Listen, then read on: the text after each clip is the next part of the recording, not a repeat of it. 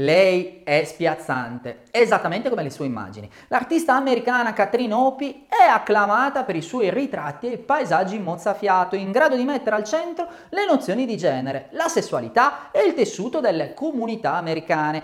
La sua ricerca artistica, dopo aver frequentato il San Francisco Art Institute, si sposta a Los Angeles, dove inizia a fotografare il suo gruppo di amici e amiche, molti appartenenti alla comunità queer, nel tentativo, attraverso le sue immagini, di raccontarle in un modo più autentico e alternativo rispetto all'opinione comune non sempre positiva. A metà degli anni 90 ha inizio il suo progetto, dedicato a esaminare gli aspetti formali della fotografia nelle sue immagini astratte di paesaggi che diventeranno così piattaforma per indagare la costruzione delle comunità in tutti gli Stati Uniti.